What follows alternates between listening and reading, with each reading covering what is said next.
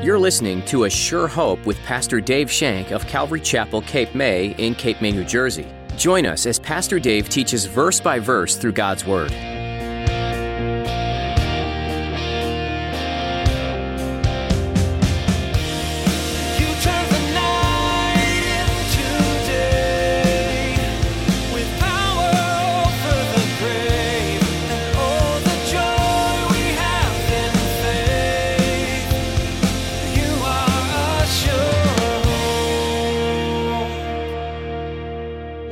Might be wondering why in the world would Jesus ask that question of somebody who's sick? Listen to the words Do you want to be made well? Why would Jesus ask that? Surely this man wanted to be healed. That's not necessarily so. There are many who are sick, many who are struggling with infirmities, many who are struggling with the sin of addiction who really do not want to be made well. Maybe some have been so discouraged that they've put away all hope. If you're broken or sick, doesn't it seem obvious that you would want to be made well again? Pastor Dave reminds us today that some people like to wallow in their misery, denying any possible hope. Don't get caught up in your own despair and misfortune so that you can't see all that God desires for you and wants you to be. Now, here's Pastor Dave in the book of John, chapter 5, as he continues his message Do you want to be made well?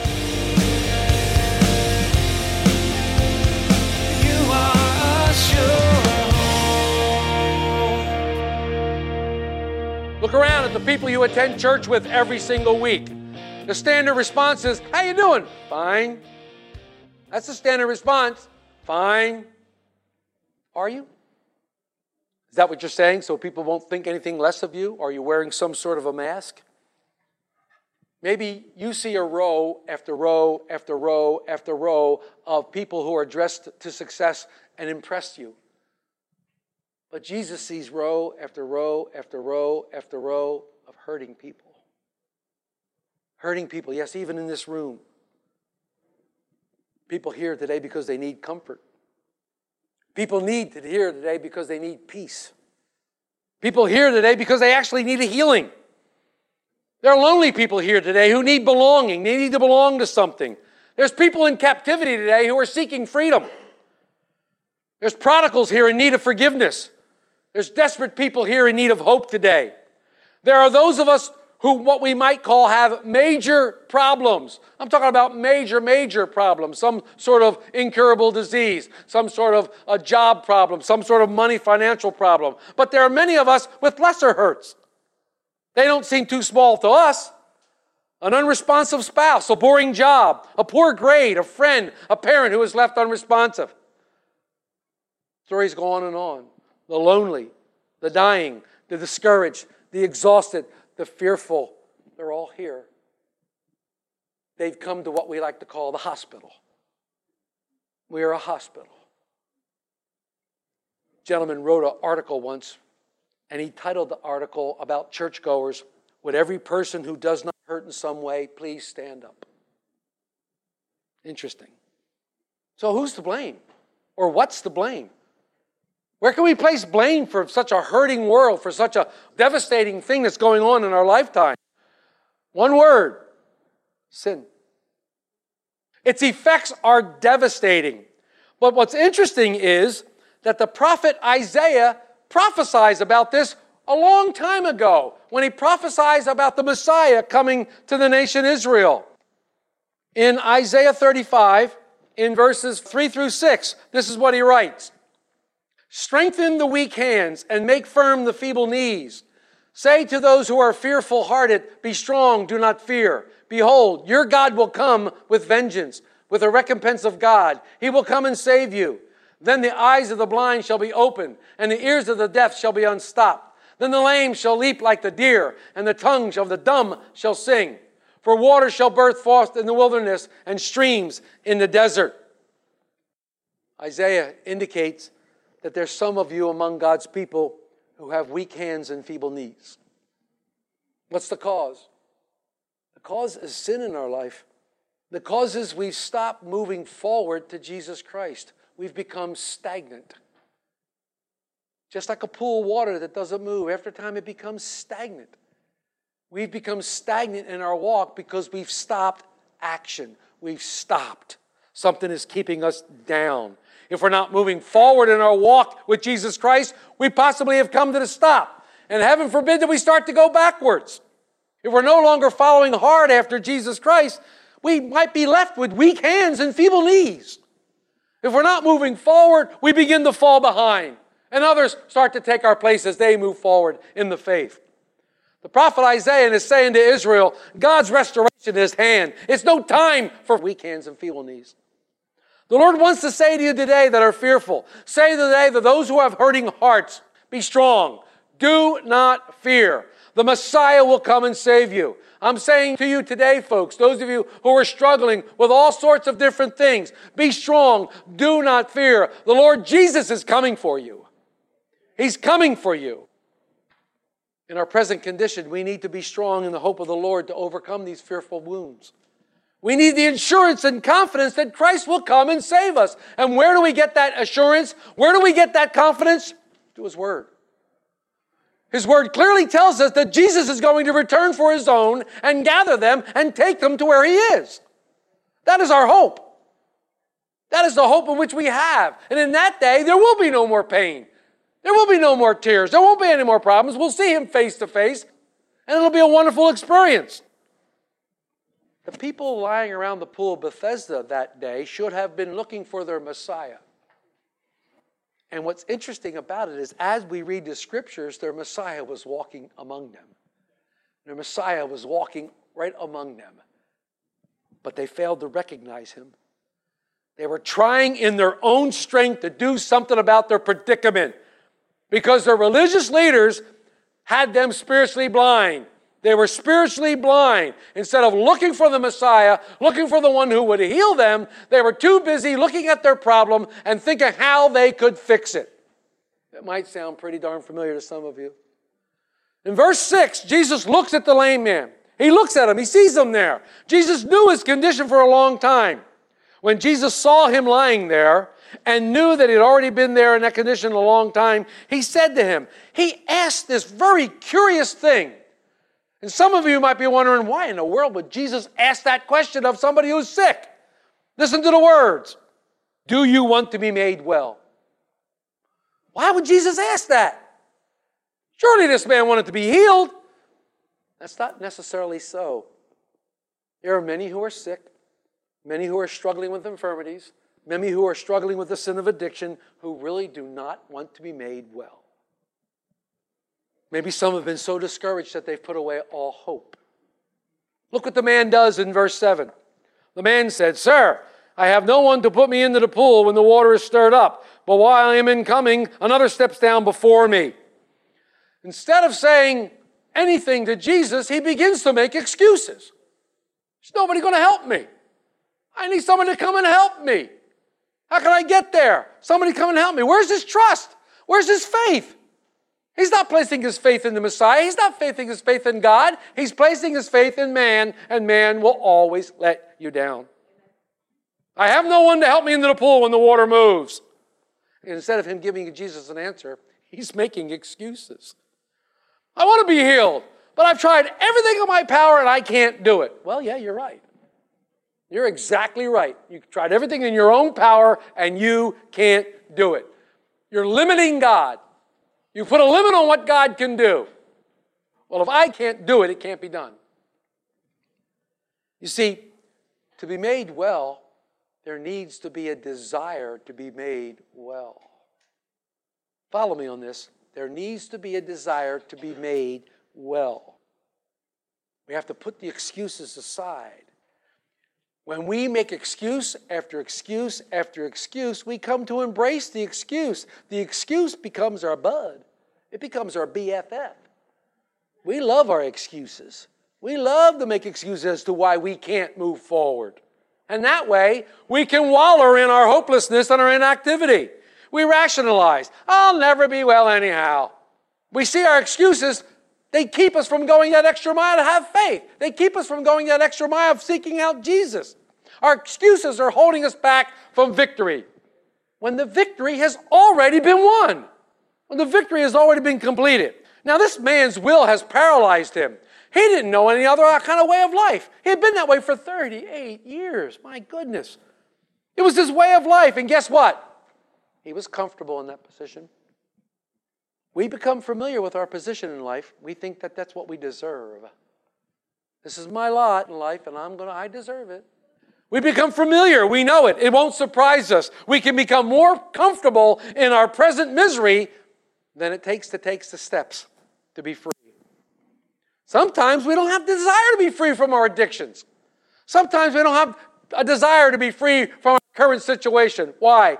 We're afraid of the outcome. We're afraid of the outcome. If you heal a lame man who is begging on the side of the road, he's no longer lame. How can he beg for food? You've taken away his money source. Now he has to take some responsibility. There are payoffs in our afflictions. Come on, let's get real. There are payoffs in our afflictions. Number one, you get all kinds of attention from all kinds of people.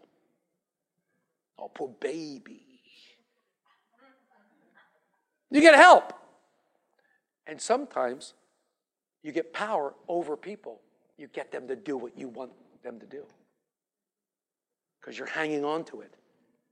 The man says to Jesus, Every time I get up, someone beats me to the pool. The man is trying to do things in his own strength. And once again, Jesus is trying to teach a spiritual lesson all through the book so far. The first four chapters, everything Jesus does is spiritual. He's trying to teach a spiritual lesson. It's a matter of the heart, and it's a matter of faith. In what or in whom are you placing your trust? In whom are you placing your faith? It's very interesting that as we get further on into the chapter, in verse 40, Jesus is talking about the people who won't believe in him, the people who won't trust in him. He says, But you are not willing to come to me that you may have life. There needs to be a willingness to go from this life to the new life. There needs to be a willingness to drop everything behind you, the old, and come into the new. There needs to be a willingness on your part. If you draw nigh to God, He'll draw nigh to you. There's a willingness there. Jesus commands the guy to do three things. He commands the guy to do three things, and we're going to look at these three things. I think they apply to us today. First thing he says is rise, get on your feet, get moving. Stop wallowing in your infirmity. Look at Jesus. Fix your eyes upon him. He is able to heal you. Stop believing that your situation can't be changed, but believe that he will take care of you. It's an action. Follow him. Was Jesus asking the impossible of the man? No, nothing's impossible with God. Jesus was asking man to do something that he hadn't done in 38 years. Rise up. And I'm sure as that man took a step of faith and began to rise, his legs were strengthened and he was given the power to stand. In fact, that's what verse 9 says. And immediately the man was made well. Note that rising up is what? It's an action. He did something. He could have just sat there and said, uh, tried that before, it didn't work. Every time I get up, I fall on my face. No, he got up anyhow. He tried it again. And he was given the power to stand. Rise is an action word. So is faith. Faith is an action word. Then Jesus says to the man, Take up your bed. Why wouldn't he want him to leave that gnarly blanket or bed or mat or whatever it was there by the pool? Why would he want him to take that up? I thought about this. Why would he want him to take that up? He didn't want him to have something to come back to. He didn't want him to have something to come back to. If I leave the bed there, I can always go back to that mat. I can always go back and sneak back in and get cuddly again. I'm sure my impression is still in that mat and I can fit right in there and be comfy cozy. Jesus wanted the man to rid himself of the trappings of the old life. What does that mean to us? Simply this, folks. If you have an alcohol problem and you have alcohol in the house, get rid of it. Go in there, take the bottles, and dump them down the drain and get rid of them. They're not there anymore, are they? If you have a gambling problem, don't go to a casino. If you have a pornography problem, get rid of your computer, get rid of your cable TV, get rid of your beautiful, wonderful, fancy iPhone, and get a flip phone that doesn't do those kind of things until you get over this thing. Christ has healed you. Take up your bed. Don't leave a hint of your old wear around. You don't want to make it so easy to go back to the old life. Well, now that I'm healed from healed from alcohol, I'm going to go into every bar and I'm going to witness. Good luck with that one. Good luck. As someone who had a gambling problem, when I go into a casino and I hear those ding, ding, ding, ding, dings, oh boy, that's exciting, man. That is exciting. So, guess what? I don't go. I don't go there. I don't want to go there. Get away from your old life. That means even breaking up with the old crowd. Breaking up with the old crowd who always brought you down, who always took you back to the old mat and put you in the old mat. Leave them behind. Get rid of them. I guarantee if you hang around with them, you're not going to bring them to Christ. They're going to take you back down. It happens every time. Don't leave the old life around. Don't give a chance to get back. And then he says, walk. Walk. Yes. Walk in the love of God through Jesus Christ. Walk in the newness of your life through the power of the Holy Spirit. Fix your eyes upon Jesus and walk forward. Don't look back. Don't look back at your old life with longing. Don't look back at the good old days. Well, if they were so good, why were you so miserable? Don't look back at the good old days. Don't look back that way. Fellowship with other believers. Pray. Read God's Word, because this is where the victory's won. Read His Word. Look at that. Fellowship. Transfer all your efforts of the old life into the new life of Jesus Christ. Stop believing that you can change things. Oh, I can stop anytime I want. I'm not addicted. And furthermore, I don't inhale. I can control it. No, you can't. You cannot control it.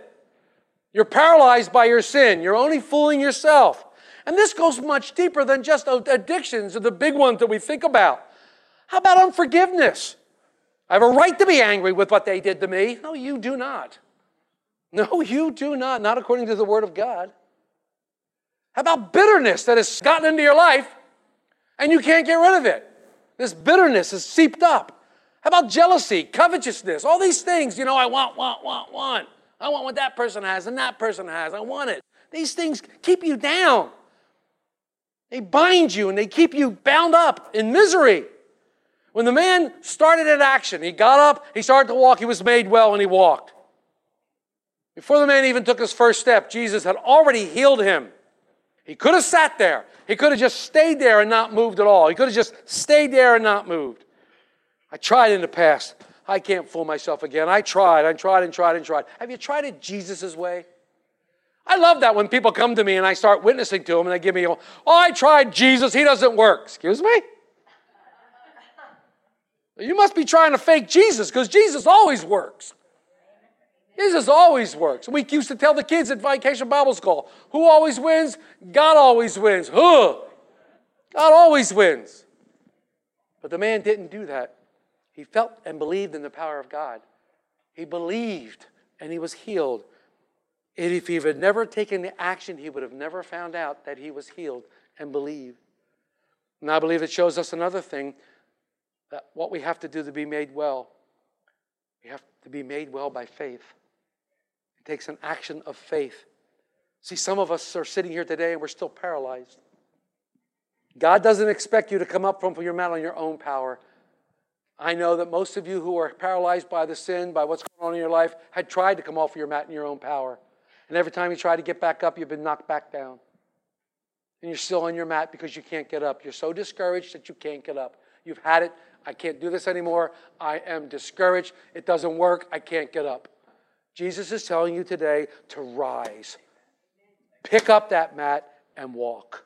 That's what he's telling you today. It's only through the power of God that you're going to be made well. I know you're a little skittish because you've fallen back down before. Great. Bump your nose again. I don't care how many times it takes. Get back up and walk. Move. When you try to stand in your own power and not the power of God, you are bound to fail. Because you cannot heal yourself. You cannot heal yourself on your own power. There are some of you in here this morning that maybe you're not physically disabled, but you've allowed something to disable you from living the life that not only you want to live, but the life that God has chosen for you to live. You're disabled. You've disabled yourself. You've taken yourselves out of the ball game. It's almost like you've disqualified yourself.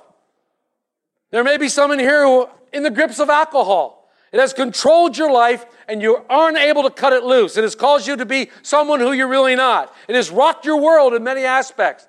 There may be someone in here today who's battling pornography. No one knows it but you and God. But when you're alone in the house with the computer, when you're in the clutches of pornography, it can be every bit as worse as, as the addiction to alcohol, to drugs, to whatever. Every bit. It can, can totally consume you. It's ruined marriages, it's ruined lives. Some of you have tried and tried and tried to get away from your sickness, to tried and tried and tried to get away from your infirmity. Can't seem to do it because you're trying in your own might. First section of the armor of God, Ephesians 6, I think it's verse 10. Doesn't tell you to be strong in your might, does it? It says, Be strong in the Lord and the power of his might. My strength is only in the Lord. The Lord's not around, I have no strength. Praise God, He's always with me. He's always around me, and in Him I have my strength. You may have tried many, many times, and maybe you've given up hope. I want to tell you today that the only thing that can take away your desire to do this is Christ. You must have a desire to be made well, it must come from within. Christ can give you what you need to overcome. Some of you might be riding in the disease of bitterness. Christ can give you more than what you need. He can help you. He can give you that. Maybe someone here this morning has a physical sickness and you become so discouraged and you've used your situation that you've lost the desire to be made well. That person did. Whatever sickness it is that has disabled you, whatever it is, Christ is asking you the same question that he asked this man thousands of years ago Do you want to be made well?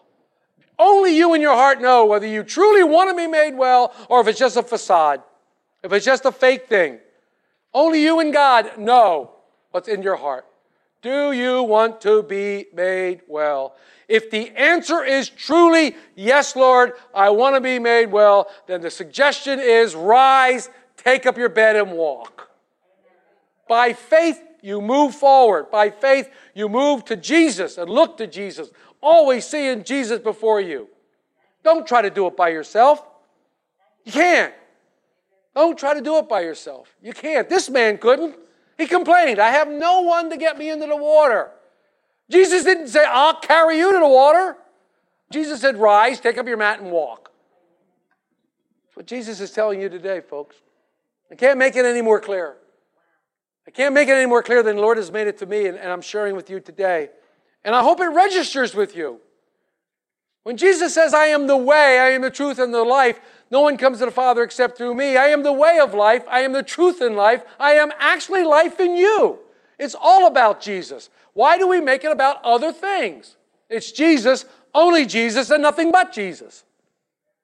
And that's the answer to our problems. That's the answer to our troubles. And I know some of you are thinking there with skepticism. Yeah, right, Dave. Sure. Sure. Yeah, okay. Whatever you say. Well, I challenge you. I challenge you to give it a try. I challenge you to give your whole heart to Christ. Everything. Give your whole heart to Christ and let Him make you whole again. I challenge you. I challenge you. Because if you come back to me and go, it didn't work, I can guarantee you didn't give Him everything. I can guarantee it.